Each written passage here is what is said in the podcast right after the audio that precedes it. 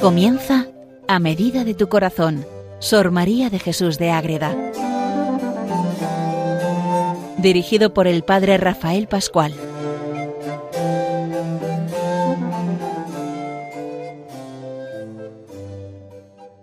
Seguimos conociendo a Sor María de Jesús de Ágreda en este programa dedicado a ella, a medida de tu corazón, un programa donde el centro es ella, una mujer, monja, de vida de contemplativa, con grandes experiencias místicas, que encima nos escribe lo que vive por dentro, la vida de la Virgen, eh, sus experiencias místicas. Es una maravilla poder empezar a leerla, cogerle gusto y vivir de verdad con el corazón en esa Virgen Inmaculada que tanto quería ella y que tanto tenemos que querer nosotros como buenos seguidores de su Hijo Jesucristo y oyentes fieles en Radio María.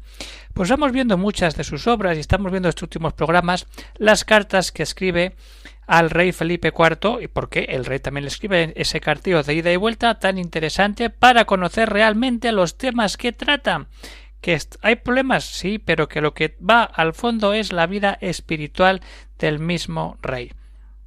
Vamos a ver hoy la carta que escribe Sor María el 18 de septiembre de 1654, que es la contestación de la que le escribe el rey desde Madrid el 9 de septiembre. Como vemos, enseguida en que llega la carta, ya enseguida hay vuelta.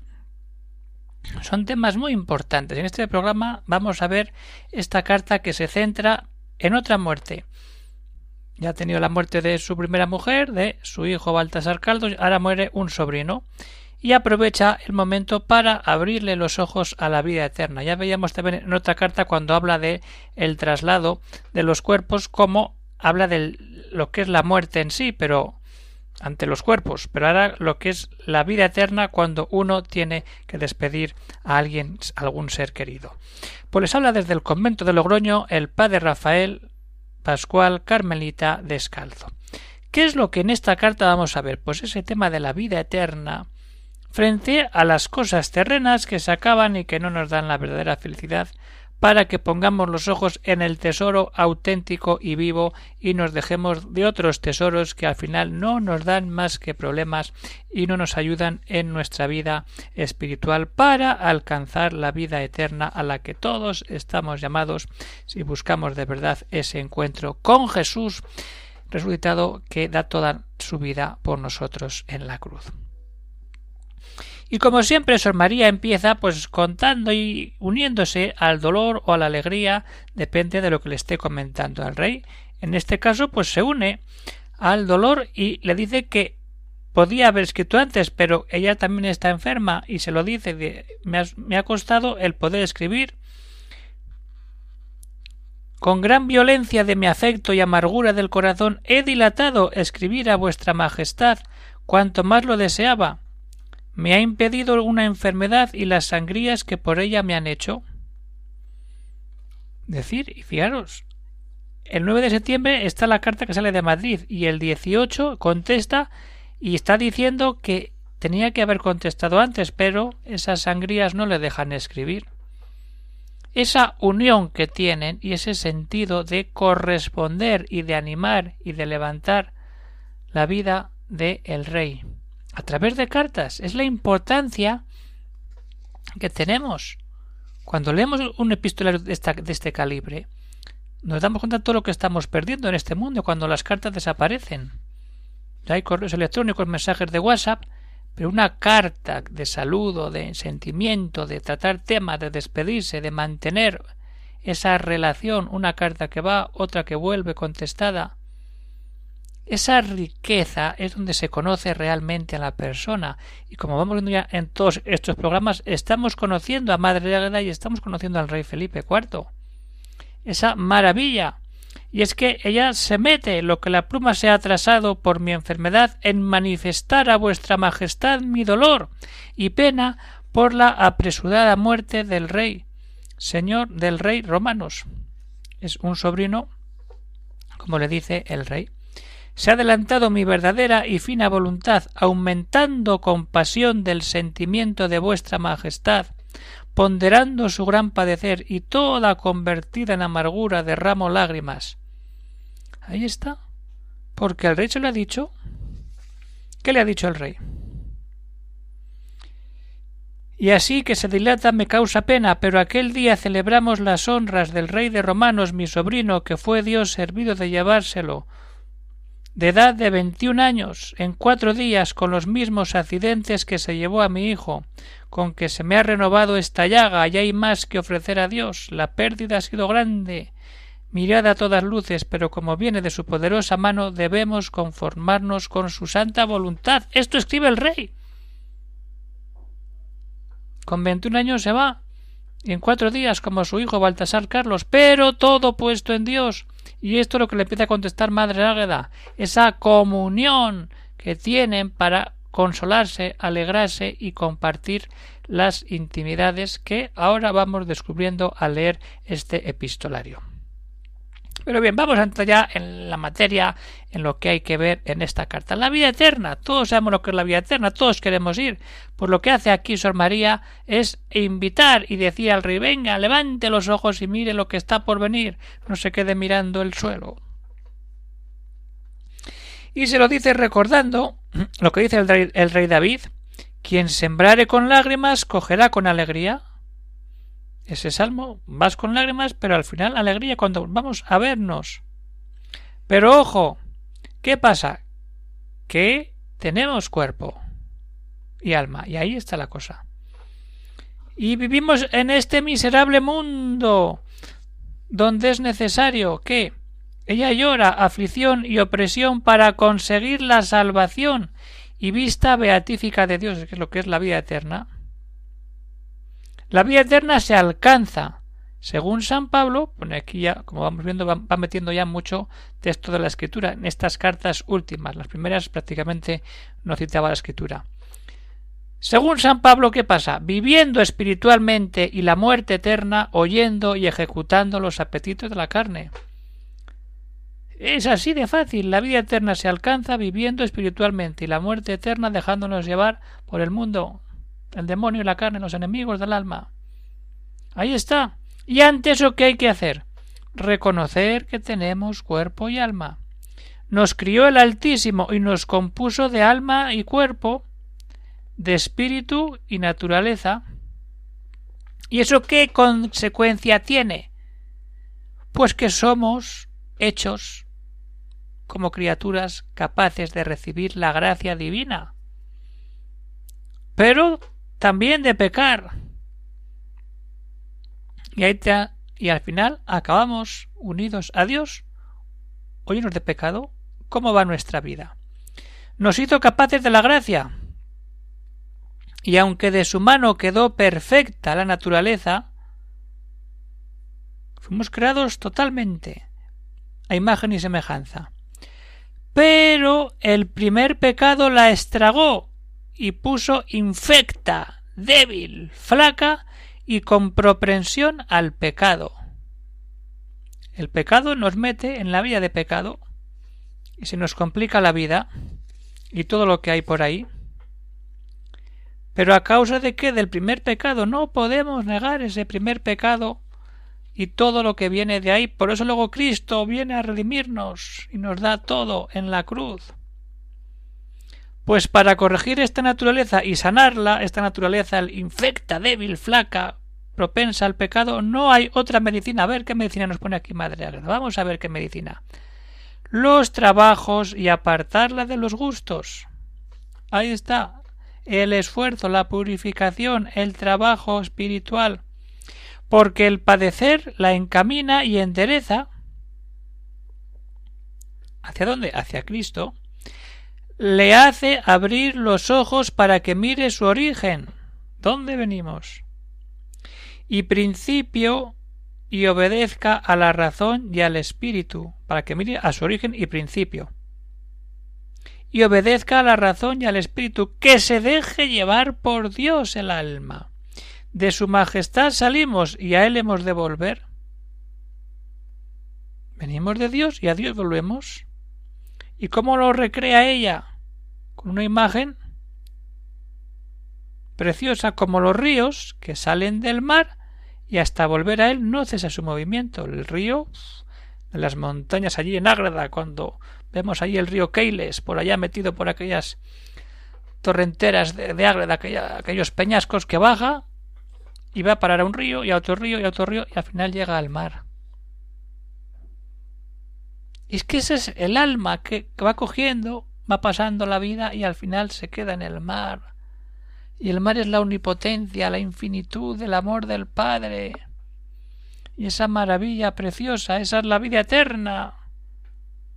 Fuerza para caminar al ser de Dios de donde salimos, trabajemos y neguemos todos los defectos de la naturaleza y sigamos los de la gracia divina. Eso hay que hacer. Queridos oyentes de Radio María, buscar la vida eterna, llenarnos del amor de Dios y avanzar cada día más alegres, más convencidos, más decididos a buscar todo en aquel que nos da todo cuando miramos siempre lo que está por venir, la vida eterna. Vamos a meternos ya y a ver cómo tenemos nosotros este tema asumido en nuestra propia vida personal.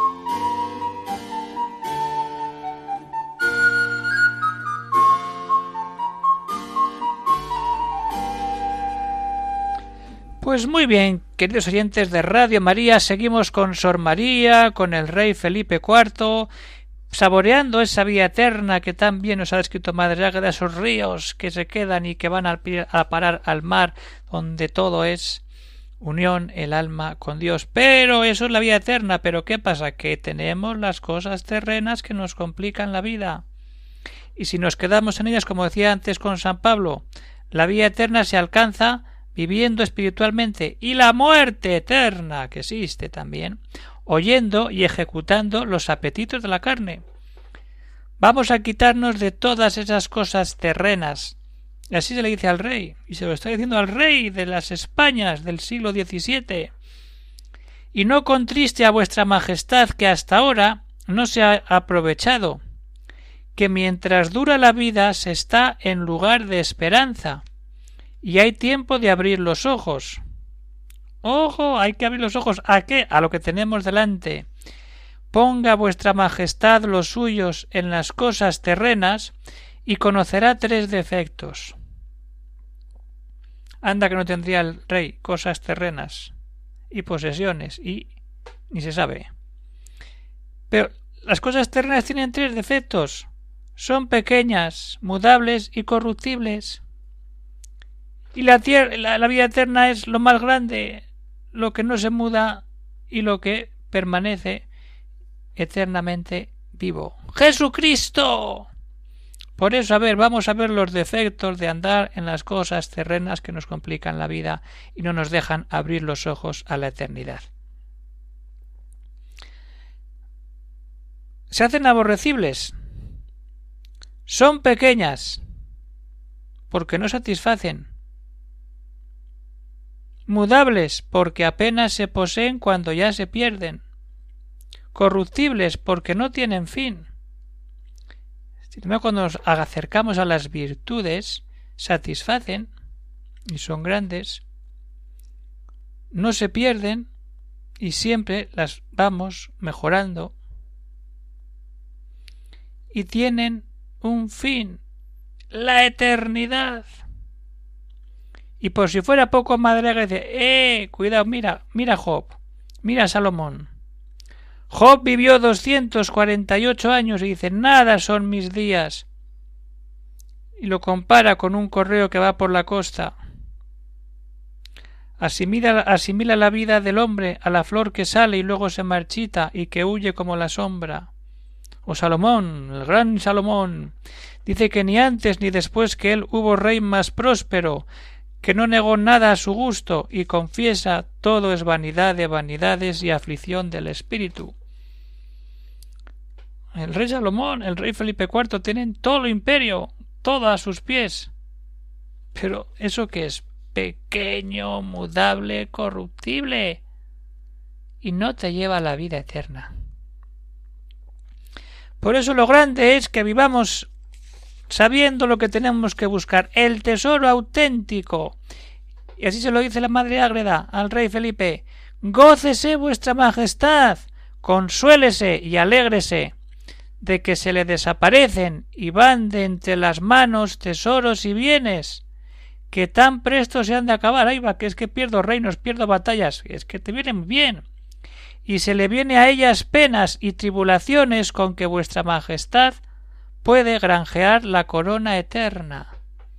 Cuando perdemos las cosas mundanas y empiezan los problemas y tenemos que esforzarnos por ir adelante en nuestra vida espiritual, es cuando de verdad estamos preparándonos a coger la corona eterna.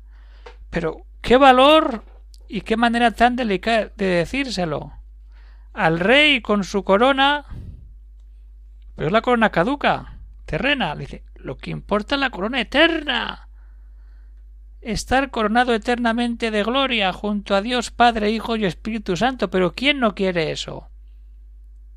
Pero supone dejar las cosas terrenas y poner el tesoro real en el corazón de Cristo. Y sigue Madre Águeda, a la vista de la brevedad de esta vida considere, como dice David en el Salmo 76, Pensé en los días antiguos y he tenido mi pensamiento en los años eternos. Declarando estas palabras, eran cortos los días en su vida y eternos los años que le esperaban. Un día, nada, son mil años en tu presencia. Mil años en tu presencia son como un día que pasó. La eternidad no podemos poner concepto. La eternidad siempre, para siempre, gozando de ese amor de Dios. ¿Dónde vamos a encontrar otra maravilla igual? Pero hay que luchar por ello. Hay que dejar los tesoros de este mundo y gustar los tesoros del cielo. La vida de la gracia, el estar siempre dando pasos a todo eso que Dios pone en nuestro corazón. Así que vivamos siempre buscando lo mejor y diciendo con Madre Agra, venga, seguimos unidos y buscamos la unión con Cristo. La Madre Agra pues le va recordando ahí pues lo que pierde por aquí, por Cataluña, por Arras y todo eso. Lo que le ha contado el rey. Pero todo esto la muerte de su sobrino, el problema de Cataluña, que sigue ahí. Todo aumenta mis ansias, dice ya en la despida Madre Ágreda, fervoriza mis afectos y hace frecuentes mis clamores, y de nuevo haré particulares oraciones y ejercicios que encaminaré a este fin. La pena de la reina de Nuestra Señora me tiene llena de amargura. Será gran pérdida la que tiene. Prospere el Todopoderoso a vuestra Majestad. Felices años. Está enterrando a un familiar y le dice venga, que dure mucho esta vida, pero que al final nos queda la eternidad. Y como siempre, tenemos la fecha que es lo bueno. En la Concepción Descalza de Ágreda, a 18 de septiembre 1654, su menor sierva Sor María de Jesús. Aquí llega la carta. Estamos ya en el año 60 54. La cosa va avanzando, ya quedan pocos años, pero todavía tenemos cartas para conocer, para entrar en ese misterio de relación entre el rey Felipe IV y Sor María, que ahora se está desvelando, que siempre cuánta leyenda negra han metido con, la, con la relación entre los dos, que no, ahora lo estamos viendo en estas cartas, le habla de vida eterna, le habla de las cosas mundanas y le habla del tesoro auténtico que es buscar la eternidad y tener la corona en la eternidad y no en este mundo que venga luego a contarnos historias de que si el rey Felipe hacía o el rey Felipe deshacía con la madre Águeda. Este camino es el que tenían y el que buscaban los dos en ese momento de la historia de nuestra España. Pues muy bien, queridos oyentes, terminamos el programa de hoy y puede haber alguna pregunta, alguna cuestión, pueden escribir al siguiente correo electrónico agreda. Pues seguiremos viendo cartas de Sor María con Felipe IV, quedan pocas, pero bueno, hay que aprovechar que todavía hay tiempo para seguir conociendo a Madre Ágreda y al rey Felipe IV. Y si alguno quiere conseguir este epistolario, que siempre digo es una selección, no es completo, lo pueden conseguir llamando o escribiendo al convento de la Concepción de Ágreda pidiendo la correspondencia con el rey Felipe IV que publicó Consolación Baranda en la editorial Castalia. Pues un saludo para todos los oyentes de Radio María, a seguir unidos en María, en Jesús, en José, buscando siempre la santidad de vida, un camino que nos lleva a esa eternidad, a tener y desear esa corona de cielo, esa corona eterna que tanto le ha dejado caer Madre Águeda al rey Felipe IV. Un saludo para todos, que Dios os bendiga y hasta el próximo programa de Radio María a medida de tu corazón, donde seguiremos viendo cartas de esta gran mujer al rey Felipe. Un saludo y hasta otra ocasión.